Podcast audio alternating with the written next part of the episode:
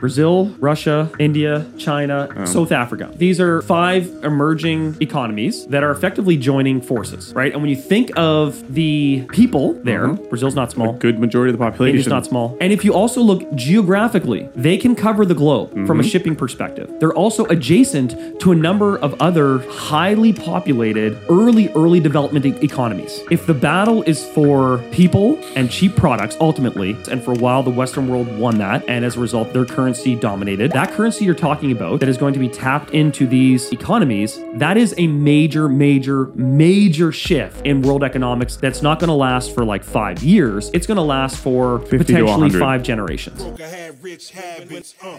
When I was broke, I had rich habits, uh. It's not that early, but it's bright in here and it's dark out there it's and it's early. Cold and it's gross. You sent me a text last night being like, you actually going to be there? I was actually here. I was almost early if everyone didn't slide off the road this morning. I actually got a really good parking spot over here. That's the one nice thing about coming in this early. I sh- but I've been thinking about this and I want to pick your brain on it. Oh, and, yeah. I got to feed the meter. Continue, sorry. This is like a... So, you know, like... We adopted our boys. Yes. So we got them a little bit later in their lives. Yep. And I've been running to some degree these experiments on them in the sense that like... Is this something you want to talk about on the pod? Well, like, I honestly feel that if you can understand childhood childhood development, you can better understand yourself and you can better understand like what makes a successful person. Yep. And I always... like looking at myself being like, why am I the way I am, both for, for good and, and for bad, yeah. right? Like what, okay. what things have made me successful? What are, are my shortcomings and, and what might have contributed to those? So I'm yeah. interested in that in my kids for a couple reasons. One, I wasn't there, unfortunately, for the start of their lives when a lot yeah. of development stuff happens. Yeah. Um, I also, they do not have my genetic makeup. Yeah. Um, and then I also feel like I have a responsibility as a parent to make sure they're not little shitheads. Yeah. Um, and I mean that both as youth, but also when they grow into adults. Like yeah. I look around, I see a lot of adults. I'm like, my God, whose child is this? Yeah. Right. Like, yeah.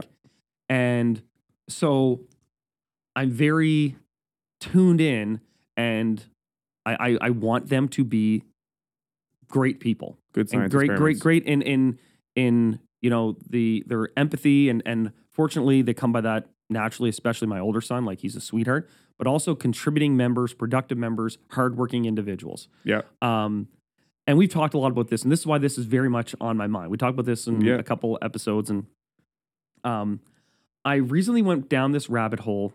Like, I love boxing. There's a lot of, you know, uh, um, there's a lot of, of roughhouse sports out there, you know, jiu-jitsu, wrestling, yeah. you know, all this stuff. Me personally, I, I just love boxing. So I've always liked the idea of my kids boxing, and got me thinking about how like there's all these stigmas associated around a lot of contact sports these yeah. days. And you think of like how now we've always often told like young girls like to not be physical or, or put this like societal, yeah. you know, expectation on, you know, female to, to be females to be less physical. Right. Yeah. Um, wrongly so, but also on boys, like, you know, not wrestle and hey, calm down and separate them and keep your hands to yourselves and all of these things.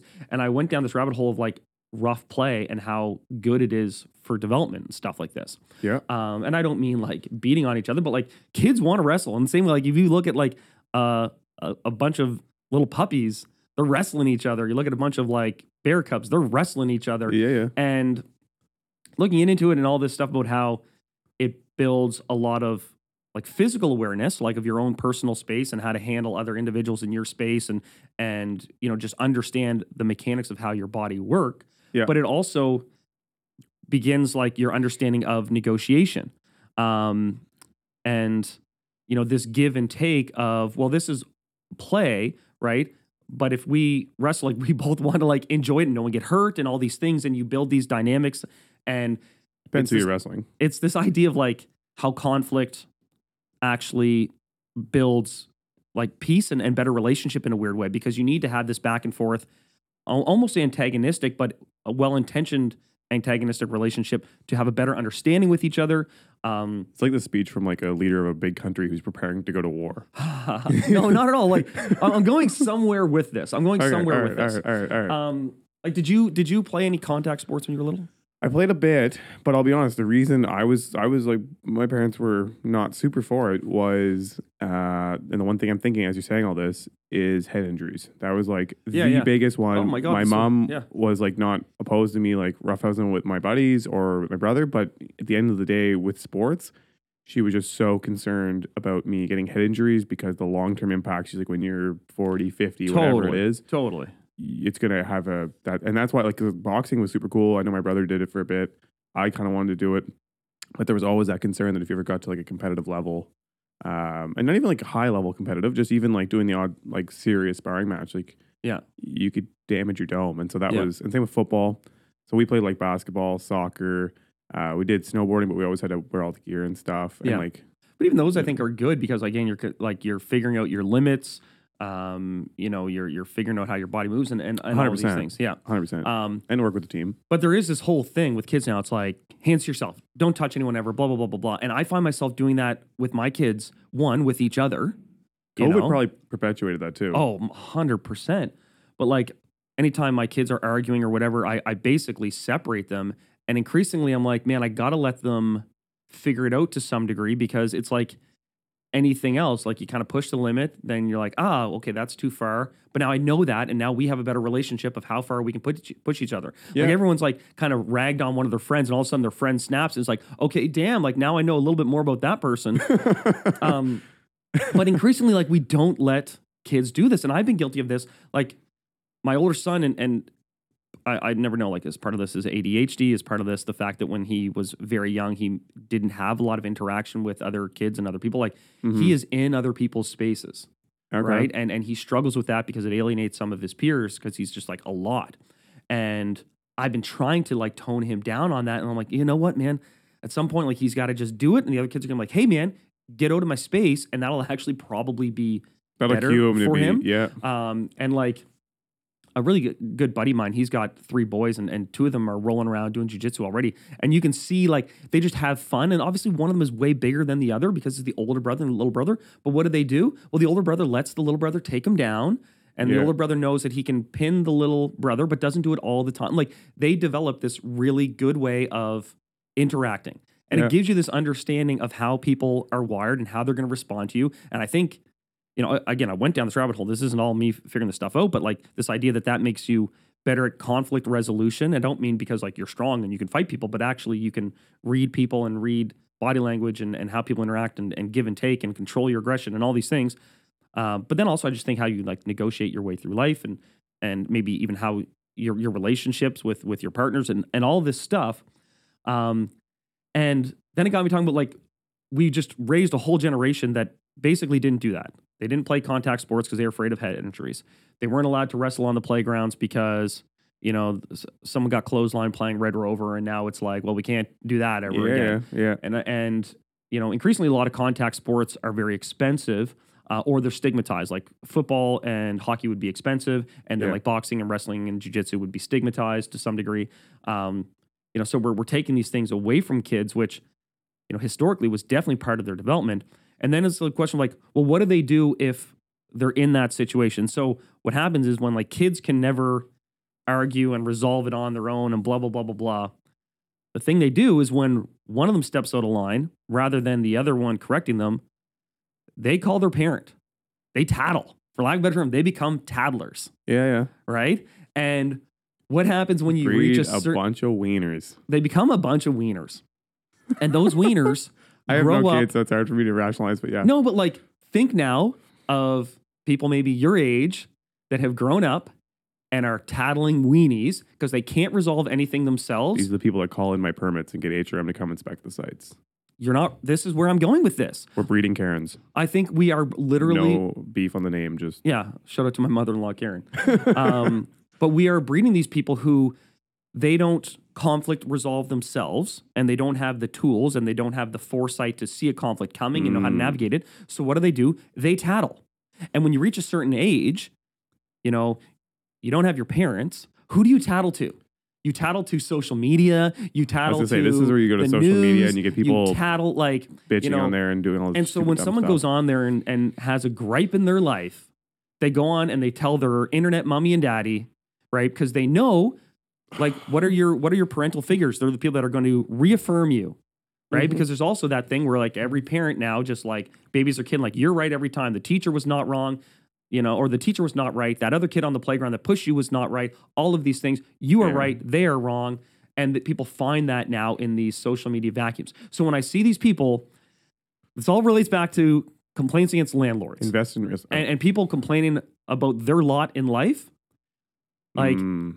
to some degree, like, I think if there was more um, ability to resolve conflict in an adult professional manner with some of these uh, grown-up weenies, like, they wouldn't find themselves in some of these scenarios. These full-size weenies. Um, and yes, there, there are some cases where people have been taken advantage of. But can you, like, this is, comes back to this fixed-term lease thing. When someone says, hey, I agreed to sign a contract, and it started on this date, and it ended on this date, and at the end yeah. of it, I couldn't just still have the exact thing I wanted, no matter what.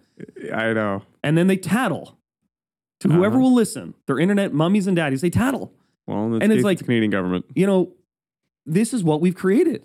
And you see these people, they parade them out. They look like, you know, grown-up Peter Pans being like, this happened to me. And it's like, well, yeah, man, that is what you signed. Like, that is a contract that you signed. Think of professional sports. Start date, end date. There's no professional athlete who's like, man, at the end of my contract, I want my fifteen million dollars to keep rolling. Run it back. Run it back. It's like, that's not what you signed. And it's a shame because if some of these people were, you know, more willing to um, understand the system, and a lot of them say that they don't want to understand the system. They just, landlords are bad. And it, like, even though it's your housing, you need to understand it. Like, yeah, wouldn't you want to go into this and confront this thing and navigate it and negotiate it with it? And, it's uncomfortable, and, so they avoid it. And wrestle with it, yeah. metaphorically speaking, yeah. so that you know it. And then maybe you can go, listen, I'm interested in signing a lease for this property. Yeah. I would like to sign a two-year fixed-term lease. What up? Okay. And I'm even willing to... Um, put an increase in it if we can agree to an increase today. Yeah, or the five percent, um, that's allowed. You know, like, I, I, I'd I be willing to sign it right now, but I would like some security. I'm a great tenant. I would like to do a two-year term. I yep. even had a single person ever in fourteen years ask me for a two-year term. And I would have happily given it if they were a good tenant. Like, I, I said, like, hey, yeah. you know, provided you've paid every rent on time, like, boom, we're good. Like, instead, they get to the end of it, they throw up their hands like, I can't believe this. And if they talk to the landlord, which I guarantee they don't, they they would maybe send like a passive-aggressive text or an email that they wrote at eleven forty-seven p.m. after talking to every single person in their social network. A couple beers. You know, thrown it online, got, you know, um, crowdsourced uh, their speaking points in a vacuum that's just going to tell them what they already believe, rather than, like, say, picking up the phone and saying, hey, like, can we talk about this? Like, you know, I just think conflict, where we're... we're teaching all these generations Chandler of people to avoid conflict. Chandler would like to square up with all of these people to teach them some conflict is what he's getting at. This is the long and short no, of it. No, and man, this is rant, and it is super early. Like, yeah, I'd say this is good morning. Starting. How you doing? Yeah. How was your night? This is the Master Keys Podcast. The message at eleven forty-seven last night. This is the Master Keys Podcast. Oh my gosh. I'm Neil Andrino. I'm Chandler Haliburton. Feel free to edit that. Whatever. Take I, it I out. think it's I good. Know. I want to add one thing to your rant. I mean, it's the first time tuning in. This is a, a podcast all about real estate. Real estate investors, real estate agents, and uh, we just try and bring you some news headlines and what's going on in today's world and what we're seeing, and, and trying to give you some insight so you can make better decisions out there. We are not financial advisors, though. Now, I want to add to your thing of what you just said there about yeah. the, the two-year leases. So if you listen to that whole intro, Chandler had a very interesting point regarding uh, development. I don't know if I had a point at all. And, and, no, and, you kind of did. Talking like, about my ass, but I came across this guy, I think his name's Rafi. He had a great conversation with Jordan Peterson. If you're interested in this sort of stuff, check it out. You know that I'm a fan of skateboarding. I've got my kid in skateboarding because I, you know, I feel like testing your limits, putting yourself in difficult situations, and persistence are good attributes. And I, I feel like these things are learned at a young age. That's yeah, the, the development the of people at a young age and how how they end up ultimately dealing with conflict. And in this case, the one the hot topic conflict that everyone's having to deal with here in Canada is real estate, especially if they're renting a space from somebody. You mentioned that on average. No one actually, sorry, not on average, no one in the fourteen years of your career has asked you for a multi-year lease to have some consistency and not, not be once. concerned, because right now there's a big pushback on fixed-term leases and they're saying we shouldn't be allowed to have fixed-term leases because it benefits the landlord. And it's like, no, not actually, because if you could use it to benefit yourself and say, I want a five-year fixed term, so now I get this place for five years and that benefits the tenant. Um, but no one thinks about it like that. They just look at it in a way that's going to make it impossible for a landlord to have any sort of functionality and just it's effectively crippling for a landlord. Anyways, Um, one thing I want to add to that is I lived in a building downtown, um, and it was on average more expensive than the market, probably by almost double. Um, and they very commonly got requests and signed extended terms, mm-hmm. up to ten years for their resi- for their tenants. I rented a space wow. downtown, and when I rented, they were surprised that I didn't want a minimum of two to three years. Wow. They said most of the yep. leases they signed were longer term. Yep. Now, it, it's it's it's interesting that it's for me it's like, okay, so that's a very expensive high-end building. It You're also getting, would be a building that skews a little bit older, a generation that's got more experience and maybe education in the in the situation. Yep. And I'm not saying like it's a confrontation in the sense of, you know, a physical confrontation or like a battle, blah blah blah. It's more confronting things that are maybe ideas and systems that you don't necessarily agree with. And I do this with all my tenants. Like, I've been showing in, in a couple apartments recently. And yep. every time I'm in there, I run into a, a tenant. Yeah. Or the, an existing tenant. Yeah. And they usually say, oh, hey, you showing one of the apartments? And I go, yep.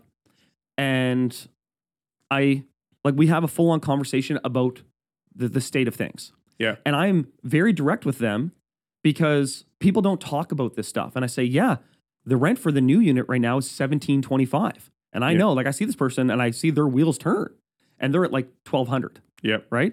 And they go, wow. And I'm like, yeah, it's crazy. You know, I put it up for twenty-four hours. I had forty or I had one hundred inquiries and I had forty people complete an online application in twenty-four hours. Um, and we will get into a conversation like, yeah, it's harder than blah, blah, blah. I'm like, yeah. And the tricky thing is, you know, I mean, this is no disrespect to you, but because I can only raise your rent twenty-six dollars. And, you know, they're paying my my, my taxes are through the roof. My insurance is through the roof. My electricity is through the roof. And I haven't been able to raise it anything for twenty-four months. Like, these people get smoked. Yeah. And I see them look at me and I can see the first thing they say is like, I don't want to talk about this. Like, sometimes they like, you know, because they're not used to having these real conversations. And and I can see them trying to process and being like, this sounds bad. I should be angry, but I don't know if I am. And he seems pretty chill about it. Well, and I'm, and I'm also, still here good. You, the, way, like, the way you brought it to them is, is interesting. And that's why I think they, they really, where people are like, whoa, wait, wait a second. Because usually you'd be like seventeen twenty-five and like, screw this guy.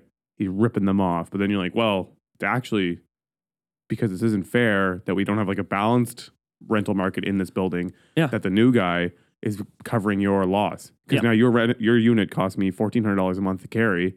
You only pay twelve hundred dollars. So instead of him only having to pay fifteen hundred dollars so I can make one hundred dollars profit, he has to pay seventeen hundred dollars because yeah. I have to take one hundred dollars from his and put it on yours to cover exactly. the makeup, the loss. And then they're like, oh, so I, I want to be angry that he's charging a lot, but he's actually charging a lot to cover my ass. Yeah, but you when you see someone who's a, a well-adjusted person, and I've got really good tenants who are smart and, and very capable and and... you know, we can have real conversations like, yeah, you know, that makes sense and it's difficult. And, and, you know, we're really appreciative of our space here. I'm like, yeah, that's exactly, that, that's why you're here. And like, you're on fixed term. And, you know, like I've also never ended someone's lease on a fixed term. Like yeah. I happen to have really good people who can have adult conversations with me. And, you know, if ever there was a, a dispute, like we can work it out like adults because they are well-adjusted human beings, but yeah. a lot of people are not these days. And as a result, you can't have conversations because all people do is they say, ah, that scares me. I'm going to go tattle. So the moral story is don't beat your kids. Let your kids beat each other. But let them wrestle a little bit. Let them, you know. Anyway, check out, like, I don't know if you, th- maybe I'm crazy and I, I, I am a little tired. It's, um, not, it's not for that reason. But I think it's, I think it's all, Chandler. And I know I'm a bit all over the place with this, but none of this is directly related to real estate, but we do comment on a lot of things that are going on today. Um, and you know, I'm not trying to rag on these tenants because some of them genuinely do voice legitimate, um, wrongs. However, the fact that, um, they end up in this place a lot of time because they've refused to truly engage with and wrestle with the situation and understand the situation. Uh, and in the end, they just want to, you know, tattle to mom and dad as opposed to learning. It's like that. Grinds my gears. Anyway, what's new with you? Fight your kids. Uh, you got some. Uh, you got some uh, news for me? Yeah. So uh, again, it's early morning. Good morning. Um, I just want to mention something before we hop into it that I thought was kind of cool. Um, I didn't. I don't have a crazy grinds my gears, but I was driving in I live outside of town, which we've mentioned a bunch of times. Yep. And I come in the highway that everybody would come in. Like if you're driving from Ontario, New Brunswick, it's the one main highway that comes in. It's one oh two? Yeah. Yeah. And so as I was driving in, I, I see all sorts of interesting stuff. You see a lot of car carriers and like a lot of the stuff that's being shipped into this province. And a lot of shit that's getting shipped out because everything that comes in our port rips down that highway. Yeah, and starts here and goes out. Yeah, literally it starts right in front of this this office we're in now and goes all the way out. Um, and then on the flip side, I, I get the same thing coming back in. And so this morning, um, outside of all the cars sliding off the road because of the freezing rain, I also noticed a first one. I saw one modular house. I didn't think much of it. It was homes by A D F. Oh, okay. And then I kept driving along, and I'm a fast lane driver, so I just kept going, cruising along. Lead foot over here. Yeah, and um, I passed like four more of them, and they're all the same. And I was like, you know what this I is? Where they're going? I think it's the nurse, the nursing, the modular housing that they're looking for to help house nursing because they were no very nice. Way. They were very nice. Like they had nice exteriors, okay. very clean looking. Like I'm like they look like they meant to sit in a hospital parking lot. To be honest with you. Um, Hmm. And they, they look very specced out. Like they had a lot of little, a lot of venting on the outsides and stuff like that. Like I'm like, okay, these look like they're designed to to actually handle something, and they're probably very expensive. I'm trying to look them up uh, online here right now. A D F Where's that going? Homes. Where are those going? I don't know where they're physically going to be dropping them. Um, it's supposed to be around the hospitals to, to, to house nurses, as far as I understand. Yeah, they'll probably pop a bunch down uh, outside Dartmouth General, I would think. I don't know where they'd fit in Halifax. Dartmouth General's got a ton of space. Yeah, Dartmouth General has space, but but the Halifax, Halifax places don't have space. I mean, they were struggling to find that parking garage. But maybe Halifax Shopping Center? Like, they oh, take they a, park, a parking lot in the back, and they commute in, but then they have, like, they're close to the shopping center. I could see that, maybe. Yeah, I could see that, like, uh, behind the... It's like one of the few Atlantic. Peninsula spaces yeah, yeah, that yeah, isn't yeah. really fully utilized. Um, anyways, I saw that. I thought it was kind of interesting. Like I said, the first one didn't cue me for anything, and then I was like, well, wait a second, there's a, there's a bunch of these things. It's, this is not just, like, a... Like someone's not someone just buying a trailer. It's it's it's. Uh, so that would be the provincial government purchasing those and then bringing in the nurses or um, leasing them potentially. They also rolled out some like benefits, and I, I kind of like that they greased New Brunswick on it a little bit because um, all of the Atlantic provinces. No offense, New Brunswick, but like all the Atlantic provinces, screwed them. Um, compete for. Well, everything, uh, but right now are really competing for labor, especially with healthcare. And they kind of all t- got together and were like, hey, let's try to work on this together because in a lot of cases, depending on the type of care you need, you might go interprovincially. You you definitely might go from those provinces to here in Halifax where we have maybe bigger hospitals. Um, but like as a surprise part of the provincial budget, like they offered these bonuses to nurses who both stayed here but also came here and like some tax benefits, I think up to thirty thousand dollars and all these things, and didn't tell the other provinces. So these other provinces who might have been thinking that they were going to get some nurses coming back that were only here temporarily, or, you know, everyone's going to put out their their recruitment portfolio yeah, and Nova yeah. Scotia just like just greased a couple palms for these nurses to make it way advantageous. Because if you're coming here to Atlantic Canada and you're looking like, okay, one of them is paying you more. Uh, and since the budgets in New Brunswick was already passed, they couldn't then go back in retroactively and add more money for more nurses. And so we're basically offering more money to come here rather than go to New Brunswick. It's getting very competitive between oh, yeah. the provinces. I don't know if you've noticed, but a shitload of Alberta ads have been playing here.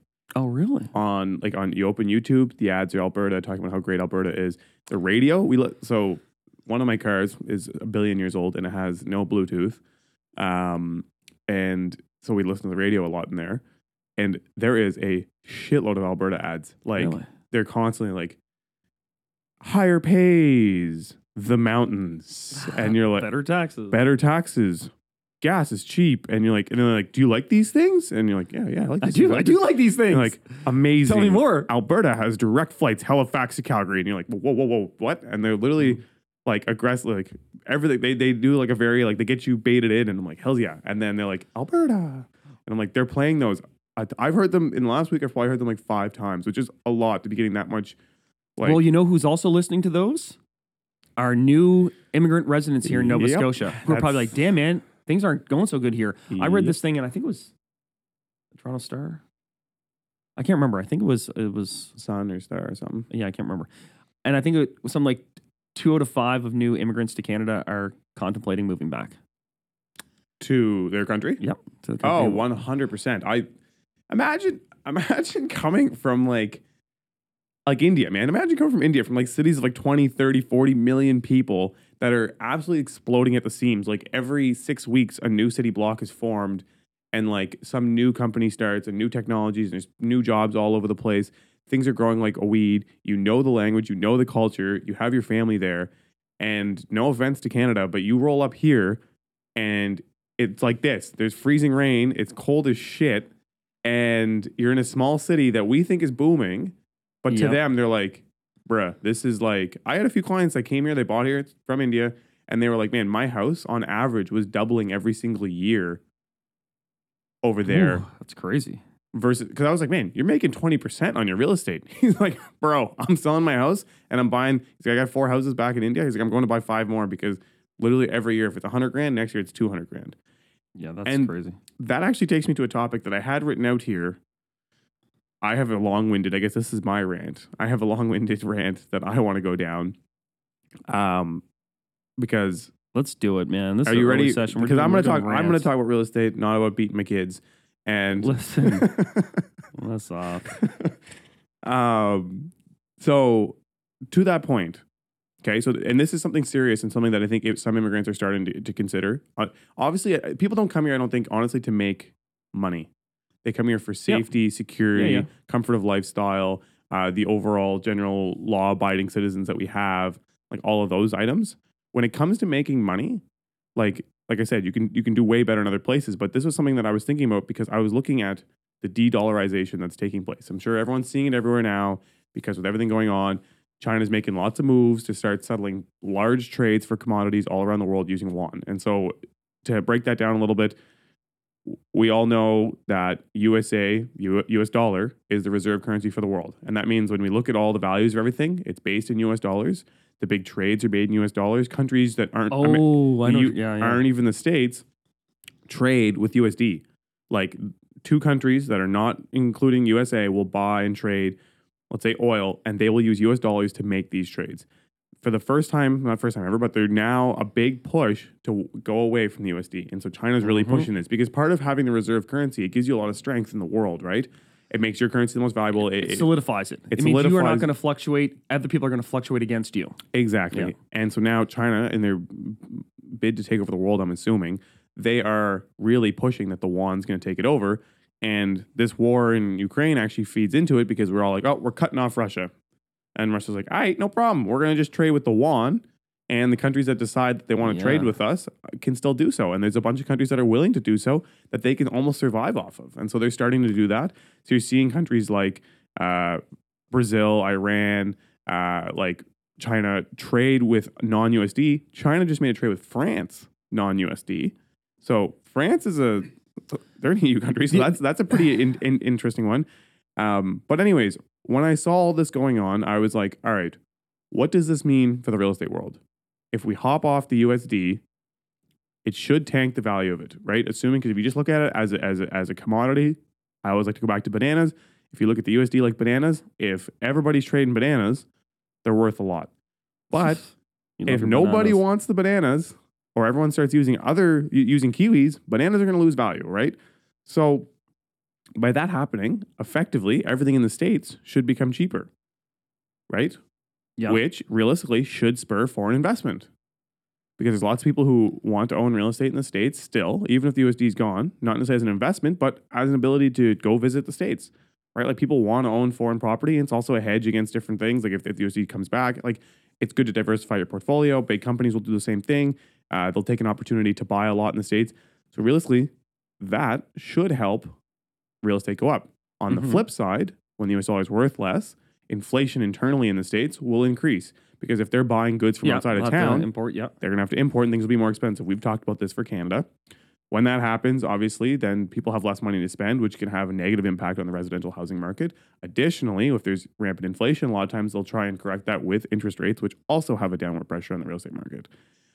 Okay. In conclusion, in conclusion, I don't know what the heck's going to happen, and I really, really struggle with it. But then it took me down the rabbit hole of looking at Britain's housing market because at one point in time, they had the reserve currency and they before the U S D. And so I wanted to see what happened to their market when things switched. Unfortunately, U S D became reserve in nineteen forty-four. Pre-nineteen forty-four, real estate market really wasn't this thing that it, we have today. It was more looked at as a function of living or spaces to be used, not as a form of investment. So there wasn't a ton on that. But while I was in that world, and this is where I'm going with this whole thing, was I was looking through kind of Britain's housing markets and their pricing over the course of the last sixty, seventy years, basically. And this is what blew my mind. In the nineteen seventies, houses were five thousand pounds. Yeah. Okay. By the late Which right two thousands, now is probably ten thousand bucks in yeah, Canadian. Yeah, ten grand. By the mid to late two thousands, so like thirty, thirty-five years later, they were two hundred grand. Mm-hmm. Okay, so that's that's forty x. Since then, the late like two thousand seven, two thousand eight, where do you think the average has gone? Since two thousand seven, two thousand eight? Yeah, it was two hundred thousand pounds then, so four hundred grand. Yeah. Where do you think they stand today in pounds? Um, oof, I would say probably around, man. So I lived in Brighton for a while, which is a very expensive city south of London. And I remember a buddy of mine was purchasing uh, just northeast, I think, of London. Man, those are expensive areas, though. So there's going to be a lot of areas. I don't know, seven hundred thousand pounds? three hundred thousand pounds. Oh. Yeah. Whoa. That's what I said. Man, that is a and, wide range because if, there's some, like, London is not cheap. No. And the other what? thing, to put this, another way to put this in perspective is if you look at that growth that they had from the seventies to the two thousands, that would be the equivalent of saying that the average house price in Canada by like twenty fifty-five, even let's say twenty sixty, is going to be twenty-eight million dollars. That's a little pricey. So part of me starts to wonder, we're in a different generation of real estate. And so for these people that are moving from other countries that are just hitting their stride, it's a very interesting decision for them to move to a place like Canada yep. or North America or a first world country that's been developed for a long time, because now our appreciation on real estate, we look at like two to three percent a year on average, right? Like we went through our growth phase, right? Right. Britain went through their growth phase. Places like India, China, well, China seems to have gone through a big part of their growth phase as well. India's about to hit theirs, or is going through theirs now. Um, so anyways, the whole thing was I started with de-dollarization, and then I went down looking at Britain because I was trying to see their history. And as I was doing that, like I said, I looked through the home prices, and it blew my mind. I was like, holy shit, it wasn't that long ago that you could buy a home for five thousand pounds, only in the seventies? Yeah, and that's now, crazy. And then in the, by the two thousands, they were two hundred grand. I was like, man, they had this crazy boom. And I always say that now because I look at like, you listen to all the stories here. I know so many people here, like Halifax was a little bit late to the boom. So like I hear about people who bought properties in the eighties and the nineties and like, yeah, man, I bought an apartment building down there for ten grand a door in like the eighties. And I'm like, what? You know what I mean? Yeah. And I, now it's worth four hundred thousand a door. And I'm like, okay, so you get forty x in thirty years, forty years. Is it going to be worth forty x? Is it going to be worth sixteen million a door in forty years? Does that even make any sense? Yeah, we got to be plateauing. We got to be. And so again, yeah, if you yeah. look at Britain, they were like the first to have done it. They have now seen in the last fifteen years only fifty percent growth, which is that three percent a year, which is kind of what yep. we all end up expecting. And so all to bring it all the way back, if I'm an immigrant and I moved here and I'm investing in these kinds of things, or I'm really looking at it on a pr- true wealth like growth you basis. You feel like you're getting in at the top instead of... Well, you're getting it. Yeah. And it, it's just like, is it really, again, there's all the safety, like... I'm sure between the seventies and the mid two thousands, when that that forty x took place, there was some boom busts that t- that went on that were catastrophic. But imagine like that. That's all. All to say, yeah, like n- I can totally see why an immigrant would be like, wait a second. And the other thing is, when you look at a place like India now, they're starting to have town sit like centers that are bigger than like freaking Halifax, probably bigger than Toronto, that are paved roads, beautiful glass buildings, like first world amenities. Right? Because uh, the original thing was like the idea was that the draw was like those places are so messy and, and mis- misrun and, and like unsafe and this and that. But they're now starting to have these downtown cores that are super clean, and they have all the first world amenities, and they have the great restaurants, and they have all the attractions, and like they have law and order. And so I'm like, do it, does it really make sense that we're going to continue to drag, like draw these people in? So listen to this, this, and, and I was kind of, while listening to that, I was searching for this thing because I came across it and it blew my mind, and, and I think it's relevant. So I'm going to fire a little pop quiz at you. We're going to go uh, around um, Asia, major cities, and we're going to go a one-bedroom apartment in the city center, right? One. I'm not talking like some obscure All rental right. wherever. I'm talking downtown city center, um, and I'm going to butcher, absolutely butcher the pronunciation of some of these cities. Um, so I'm going to ask in Canadian dollars. Yeah. I, I brought this whole thing up and everything. So good. Sharjah, U A E, and I, again, I'm, I'm, I apologize in mm-hmm. advance for my pronunciation. Uh, that's the most expensive uh, city in Asia in the city center. What do you think a one-bedroom apartment is? Well, this is psycho. I'll give you a hint. It's psycho. Um, if you're saying psycho, it's psycho. I mean, U A E, it's not a cheap place, I don't think.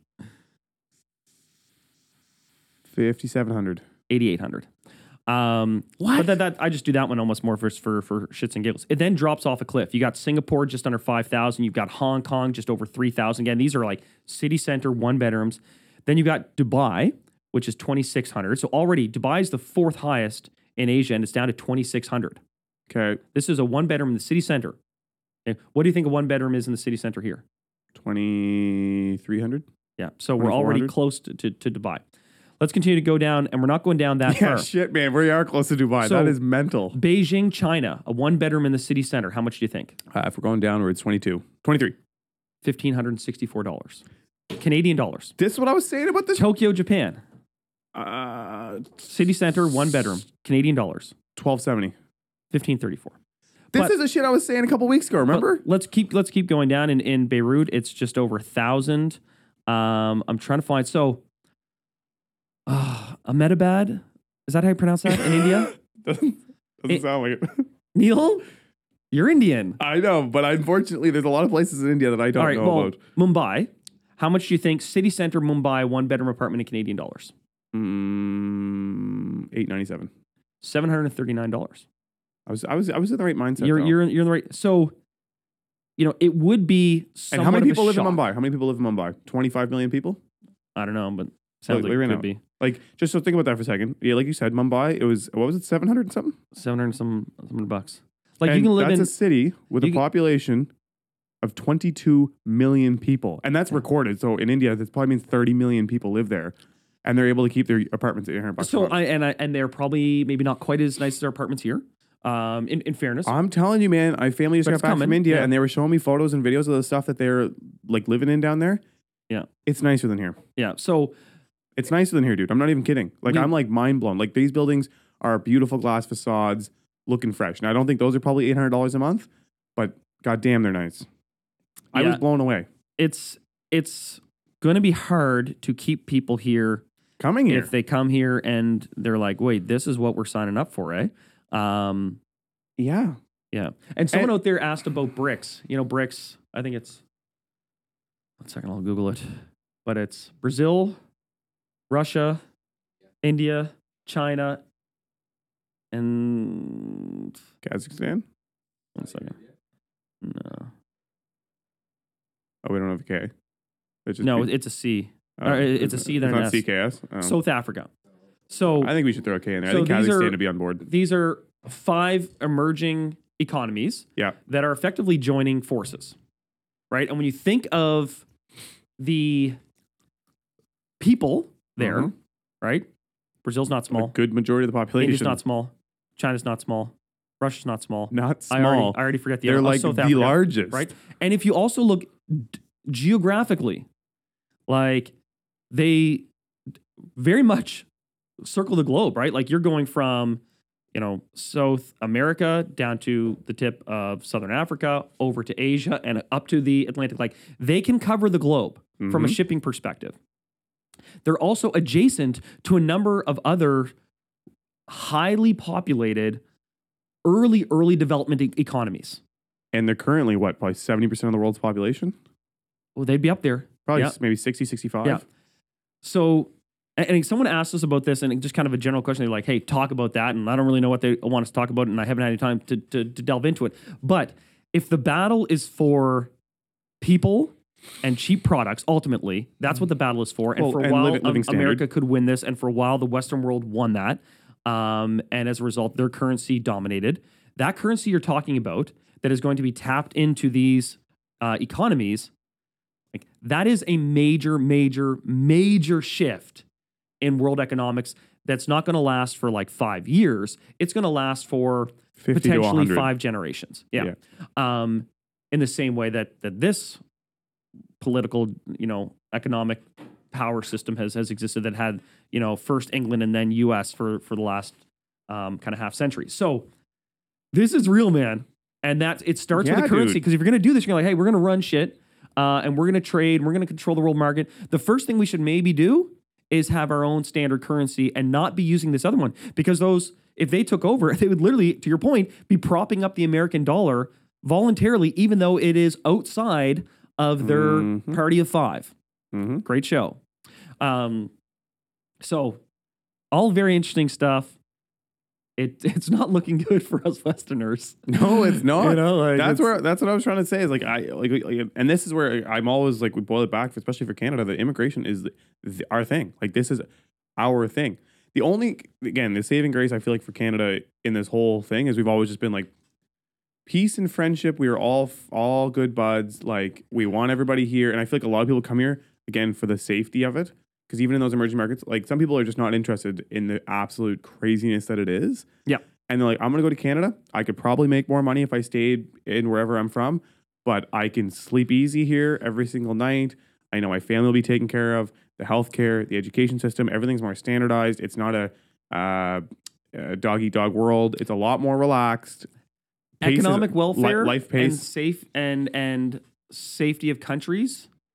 I mean, the anti-capitalists will not want to hear this, but capitalism tends to lead to safer countries, right? Because eventually tourist dollars and flows of people, the powers that be realize like, oh man, like we need to keep this place safe or else no one's going to come here, mm. right? Even if you look at like what New York did in the, whatever was the nineties, but also these countries, you know, down south, like that maybe have more organized crime, they tell them to like stay away from the tourist areas, right? Like having a robust economy relies on it being safe, and as and so as economies develop, the countries tend to get a little bit safer. Um, so this will happen, you know, over time. I think it's going to be very, very interesting to see how this evolves over the next half century. This just feeds into Neil freaking out as per usual. I'm taking all my money. I'm moving to India. Oh man! Like if you were investing, these would be the markets to invest. It's in. so hard not to. I, I have yeah. again. I've. I have clients that have taken their money elsewhere. They've taken down to South America and stuff, and the returns are mental. Yeah. So even some of the richest people in this city have made their big money in other continents. Yeah. Like yeah. honestly, like you yeah, look yeah. at you look at some of like the craziest setups that are here, and some of the people that have the most not so stuff.